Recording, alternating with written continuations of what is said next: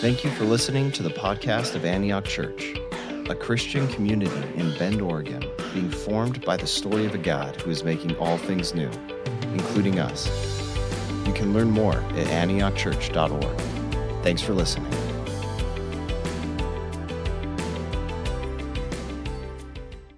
Morning, church. Good to see you all today. We're going to be in Luke chapter 6 in just a moment. Um, but first, I want to give you a uh, brief little COVID update. Uh, I'm assuming you heard that the state of Oregon uh, is lifting the indoor mask mandate as of March 31st. And um, if you've been following along with us for the last couple years, since the very beginning of the pandemic at Antioch, we've decided uh, to do our best to kind of follow along with CDC recommendations and whatever local guidelines or restrictions are in place. Uh, of course, not everybody's been happy about that, but uh, we've stuck to it, and you guys have been real champions. So, um, as of March 31, the indoor mask requirement for public places is coming to an end. And what our team decided is that we actually really love these and we're just going to keep wearing them indefinitely. I'm just kidding. Uh, we decided at that point we will uh, go with the recommendation and Mass will become optional um, for us on Sundays at that point.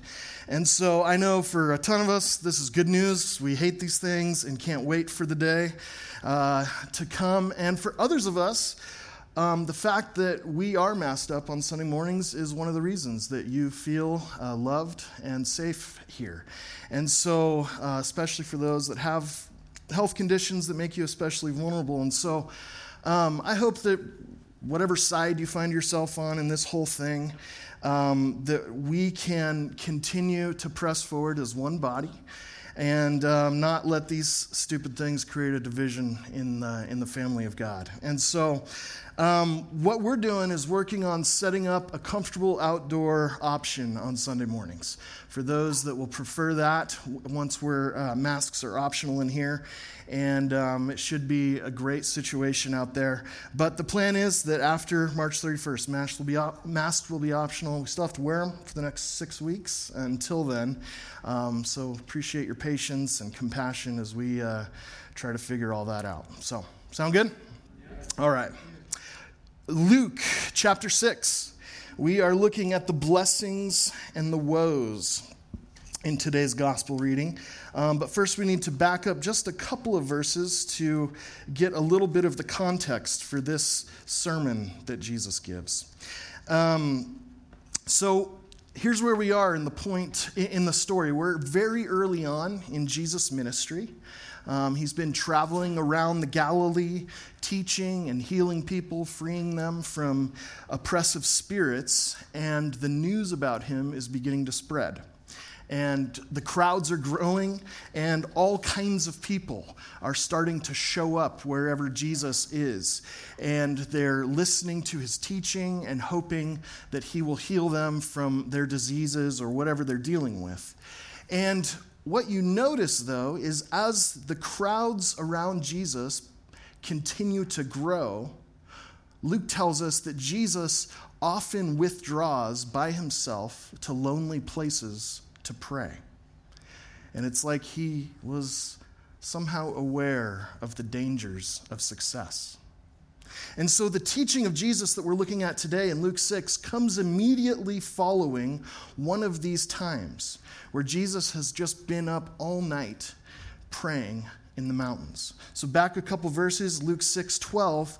Uh, one of those days, Jesus went out to a mountainside to pray and spent the night praying to God. When morning came, he called his disciples to him and chose 12 of them, whom he also designated apostles. So Jesus has been up all night, maybe hiking through the wilderness, praying to the Father. And then in the morning, he looks at the crowd and he calls these 12 men from the crowd who would be his apostles. 12 men because they represent the 12 sons of Jacob who would become the 12 tribes of Israel. So Jesus is relaunching the redemption plan. And then, after he's appointed these 12 apostles, we get to verse 17. It says, He went down with them and stood on a level place. And so today's section is what's known as the Sermon on the Plain. Matthew's gospel, as most of us know, gives us the Sermon on the Mount, where Jesus is up on a mountaintop preaching. But we're told clearly in Luke 6 that Jesus has been in the mountains and now he comes down to a level place and delivers the Sermon on the Plain. So, just a couple quick similarities and differences between these two uh, accounts of Jesus' teaching. If you're familiar with the Sermon on the Mount in Matthew, then a whole bunch of the Sermon on the Plain in Luke sounds pretty familiar. Um, about one third of the material in Matthew's Sermon on the Mount makes up the Sermon on the Plain. And the two sermons really follow a, a similar format and flow. Jesus uses a lot of the same points and parables in both sermons.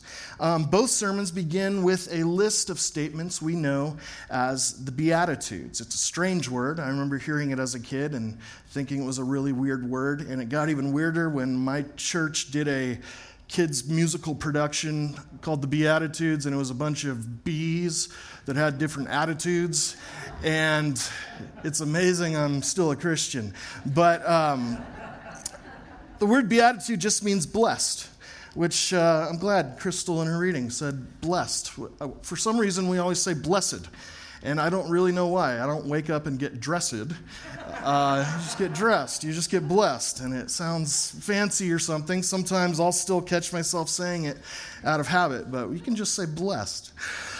Um, now, in Matthew's Sermon on the Mount, we have eight Beatitudes, um, or nine, depending on uh, how some people count it. Um, but in Luke's Sermon on the Plain, we have four Beatitudes or blessings, but then there's also four what, are, what we're going to call woes, statements of woe. So four blessings and four woes. In Matthew, the Beatitudes are given in the third person.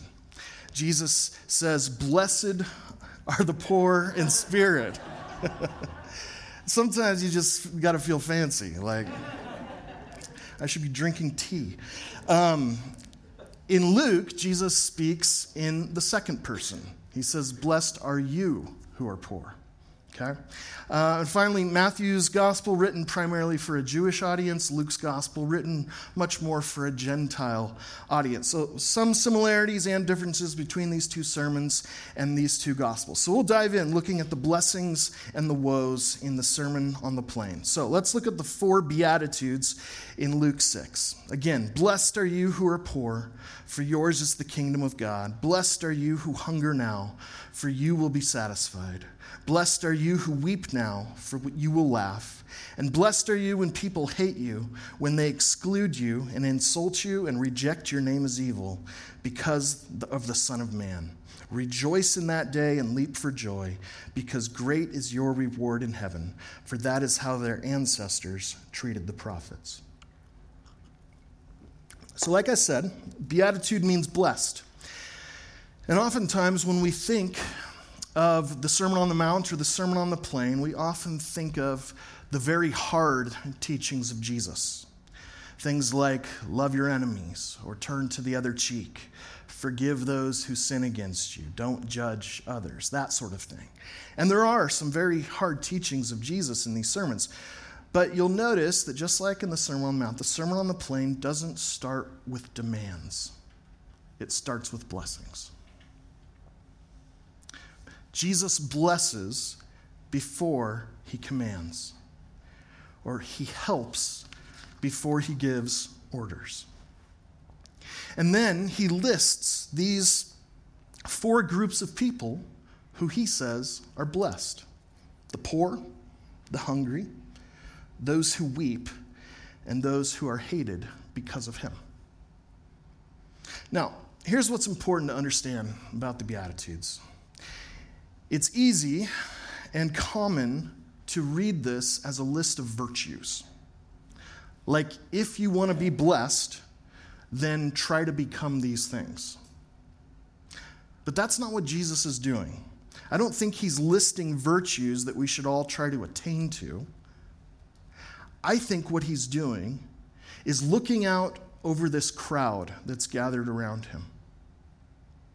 And it's a crowd of desperate people and he's taking roll call. It's a crowd full of poor, hungry, grieving, despised people.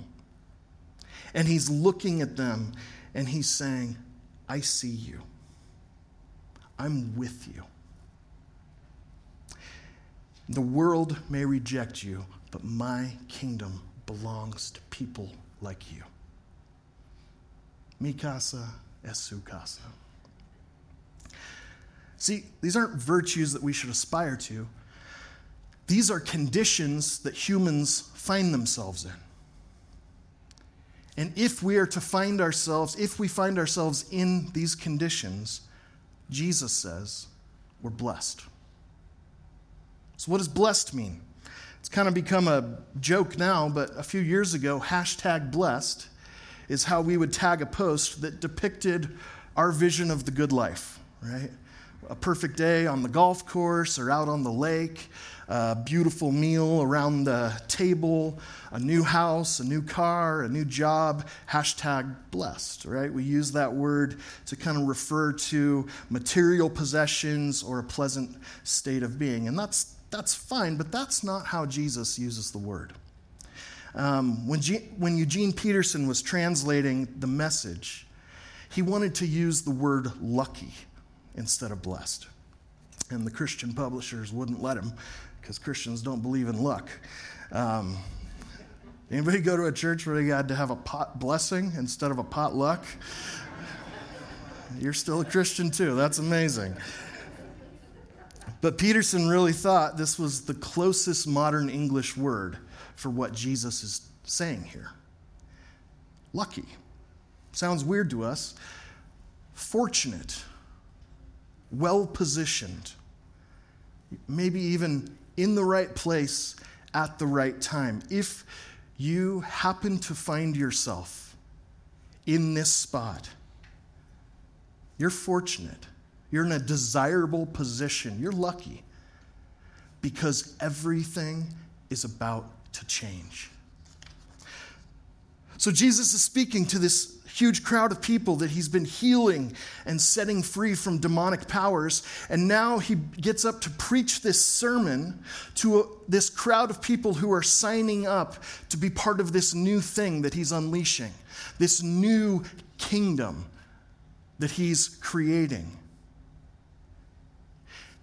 And Jesus is laying out a paradigm for what life looks like under his kingship. And it looks really different from the kingdoms of this world.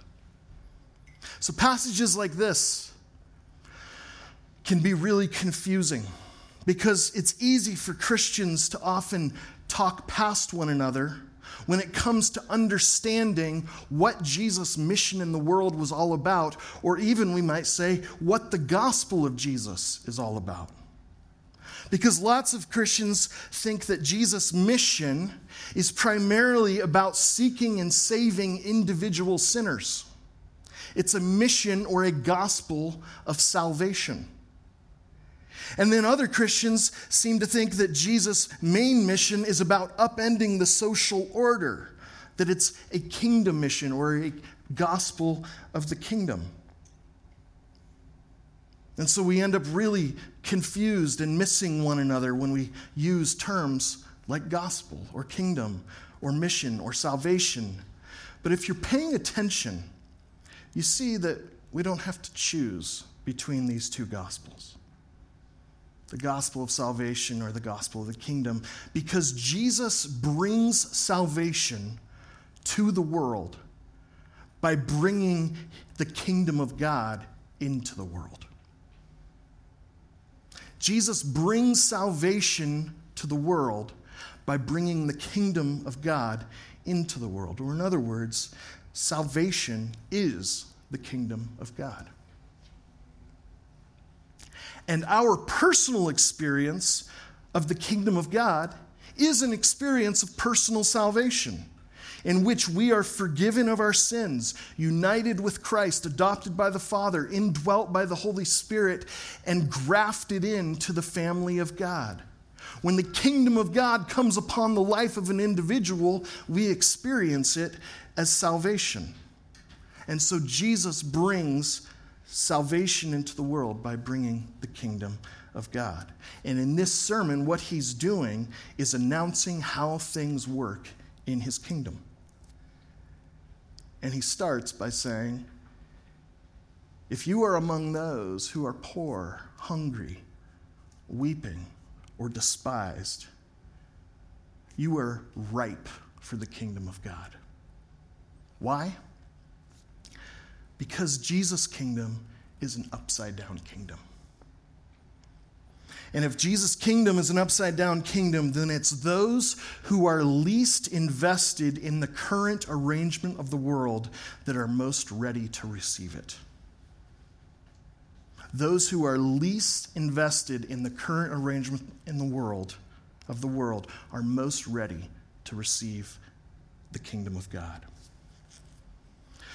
So that means if you're on top in a particular social order, if things are going well for you in this world, then you're not much interested in seeing radical change. But if you are poor or hungry, brokenhearted or hated, when you've lost it all, when you're on the bottom, you're ready for change. And that's who Jesus says is blessed. That's who Jesus says is lucky or fortunate. Those who deeply desire to see transformation in themselves and in the world. Those who want to be changed and want to see the world changed. Jesus says, I'm here to bring change. And if you're ready to be changed and be part of a world that's changed, you're in the right place at the right time. Does that make sense? And then he moves into the woes. And we aren't as excited about the woes, are we? We'd rather have a Jesus that was all blessings and no woes. But we have the real Jesus instead. Four blessings, four woes. Verse 24 But woe to you who are rich, for you've already received your comfort. Woe to you who are well fed now, for you will go hungry. Woe to you who laugh now, for you will mourn and weep. Woe to you when everyone speaks well of you, for that is how their ancestors treated the false prophets. So, just like he pronounced blessing upon these four groups of people in the first part, in the second part, he pronounces woe on these four groups of people. Really, the other side of the coin the rich, the well fed, those who laugh, those who are spoken well of. Or, in other words, he pronounces woe upon the kind of people that are living the life all of us are hoping to live. The life all of us are dreaming of, working towards, shooting for. Jesus says, Woe are you. If that's you, woe to you. Now, woe doesn't mean cursed. Sometimes we think of the opposite of blessed as cursed. That's not what Jesus is saying here. When he says woe, he's saying, look out. Be on your guard. This is going to be hard for you. He's not cursing those who are rich or comfortable, he's warning them that they are going to be at a disadvantage when it comes to receiving his kingdom. It's going to be harder for you. So I'm not cursing you, I'm warning you in love that this is going to be more difficult for you. Why? Well, again, because wherever Jesus goes, he brings change. Jesus never shows up on the scene as a keeper of the status quo and says, My mission in the world is to keep things exactly the same as they are. Jesus shows up introducing this new kingdom and a new paradigm where everything is upside down. So, again, if you're ready for your life to change and ready for the world to change, Jesus and his kingdom will come to you as a blessing. But if you don't want your life to change and you don't want the world to change too much, then Jesus and his kingdom will come to you as a woe. It's going to be hard for you. It's going to challenge you and it's going to confront you. So, a couple weeks ago, I took the kids to uh, Mountain Air, the trampoline park, and um, they spent an hour, whatever, jumping around. And afterwards, I uh, bought them each a drink from the snack bar. And Mila chose this stuff called uh, Frazil, which is basically a frozen fruit slushy kind of thing. And uh, as we're driving home, she noticed a warning label on the Frazil cup, and she read it out loud. And I thought it was one of the most interesting advertising slogans you've ever heard. Warning consumption of Frazil may make you feel happier than you really are. Uh, now, I do need to apologize here because I know that the kind of stuff I tend to find interesting is the kind of stuff most people find depressing. Um, my family and my staff help me recognize that regularly. And so I think this is super interesting. And you're like, that's the saddest thing I've ever heard. Um, so I just want to name that. And it's what happens when you have a depressed theologian for a pastor. But um, I honestly can't stop thinking about this label. And I don't, I'm not saying it's the best way to sell Slurpees, but I do think that they're spitting truth that's not far from the kingdom of God. It's possible to feel happier than you really are.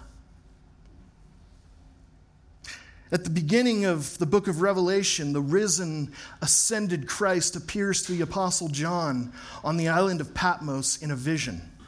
And Jesus gives John these seven messages that he's to take back to these seven early Christian churches. And one of them is the church in Laodicea, who Jesus famously rebukes for being lukewarm in their faith, for being neither hot nor cold. But then he goes on to confront them for something even more disturbing. Revelation 3, Jesus says, You say, I am rich, I've acquired wealth, and do not need a thing. But you do not realize that you are wretched, pitiful, poor, blind, and naked. These are red letters in the book of Revelation. Jesus says to this group of Christians, You think you're rich. You think you're successful. You think you're happy. But you're actually wretched pitiful, poor, blind, and naked. You just don't realize it. So, according to Jesus, Frazil is right. It's possible to feel happier than you really are. It's possible to be miserable and not know it. Which sounds like a really strange thing. But I think if we're honest, it shows up all over our world and all over our lives. If you think about it, this is really one of the pillars of the consumer culture of which we're all part. That every consumer good we purchases, we purchase comes with a promise. A promise to take away our misery and to make us happy. We're going to watch $6 million ads all throughout the game today. And these companies, these advertisers, are doubling down on the hope that whatever they're selling, we're going to buy, believing it will make us happier than we actually are. I think every single product should have to have this warning label on it.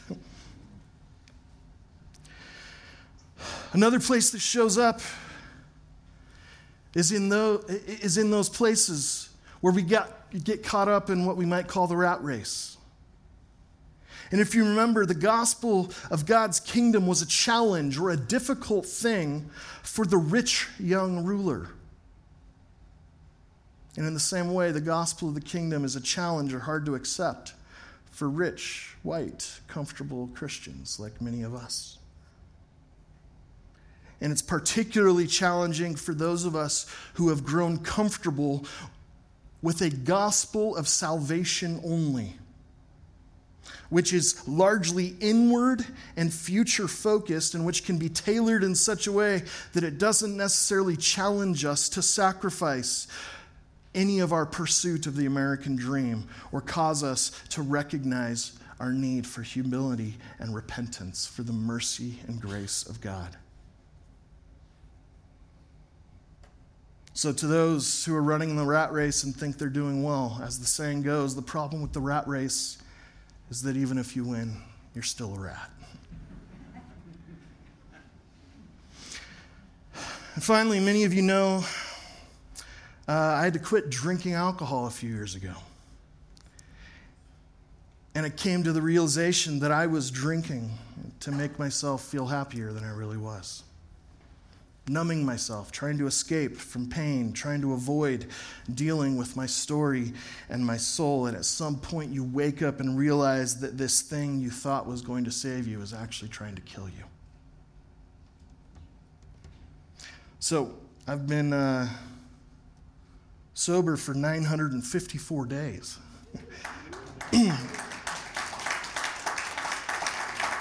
and I was thinking about throwing a thousand day party in a couple months. If you want to get together and drink LaCroix and chew gum, it'll be awesome. Um, but I know my own life, and for many of us, food, alcohol, pills, porn, pot, whatever it is, these things that we turn to to make us feel happier than we really are. But as C.S. Lewis said, in the end, we realize they're just dumb idols that are going to break our hearts. So all of us are either in recovery or in denial.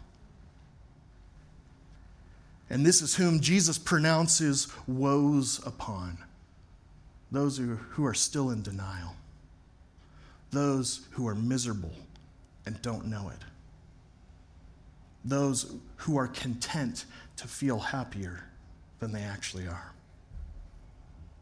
Okay, enough of that. I promise I took my antidepressants this morning. I'm just trying to preach the passage. So, here's the good news the good news is the kingdom of God has come. And Jesus wants to bring salvation to you wherever you find yourself in this crowd. If I might sum it up like this in the words of Jack Miller cheer up. You're a worse sinner than you ever dared imagine. And you're more loved than you ever dare hope. So, why does Jesus say that the kingdom of God belongs to the poor, the hungry, the weeping, and the despised? Because in the Beatitudes, Jesus is ultimately describing himself. Throughout his life and ministry, we see Jesus living among those overlooked and rejected by the world. And he often found himself in the company of the poor, hungry, weeping, and despised. But I think the closest picture we get is on the cross. On the cross, Jesus is poor. On the cross, Jesus is hungry. On the cross, Jesus wept. And on the cross, Jesus was hated, insulted, and rejected to the point of death.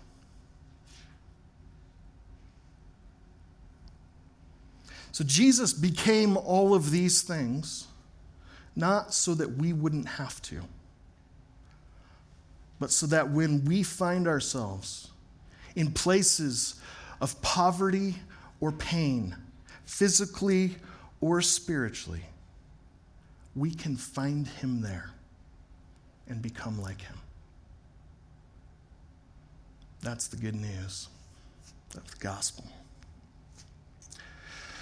Father God, we are so grateful that you, in your grace, in your love, and in your generosity, have invited us, all of us, to come and to find a place at your table, in your home, to share in your very life.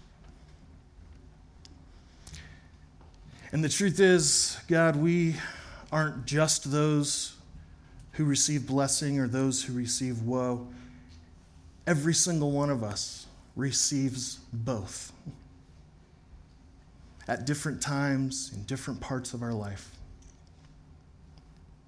And we thank you that your grace is sufficient, that your salvation is full, and that your healing work in our lives and in the world has just begun. And so I pray that you would give us the humility and the faith to receive your kingdom anew today. In Christ's name.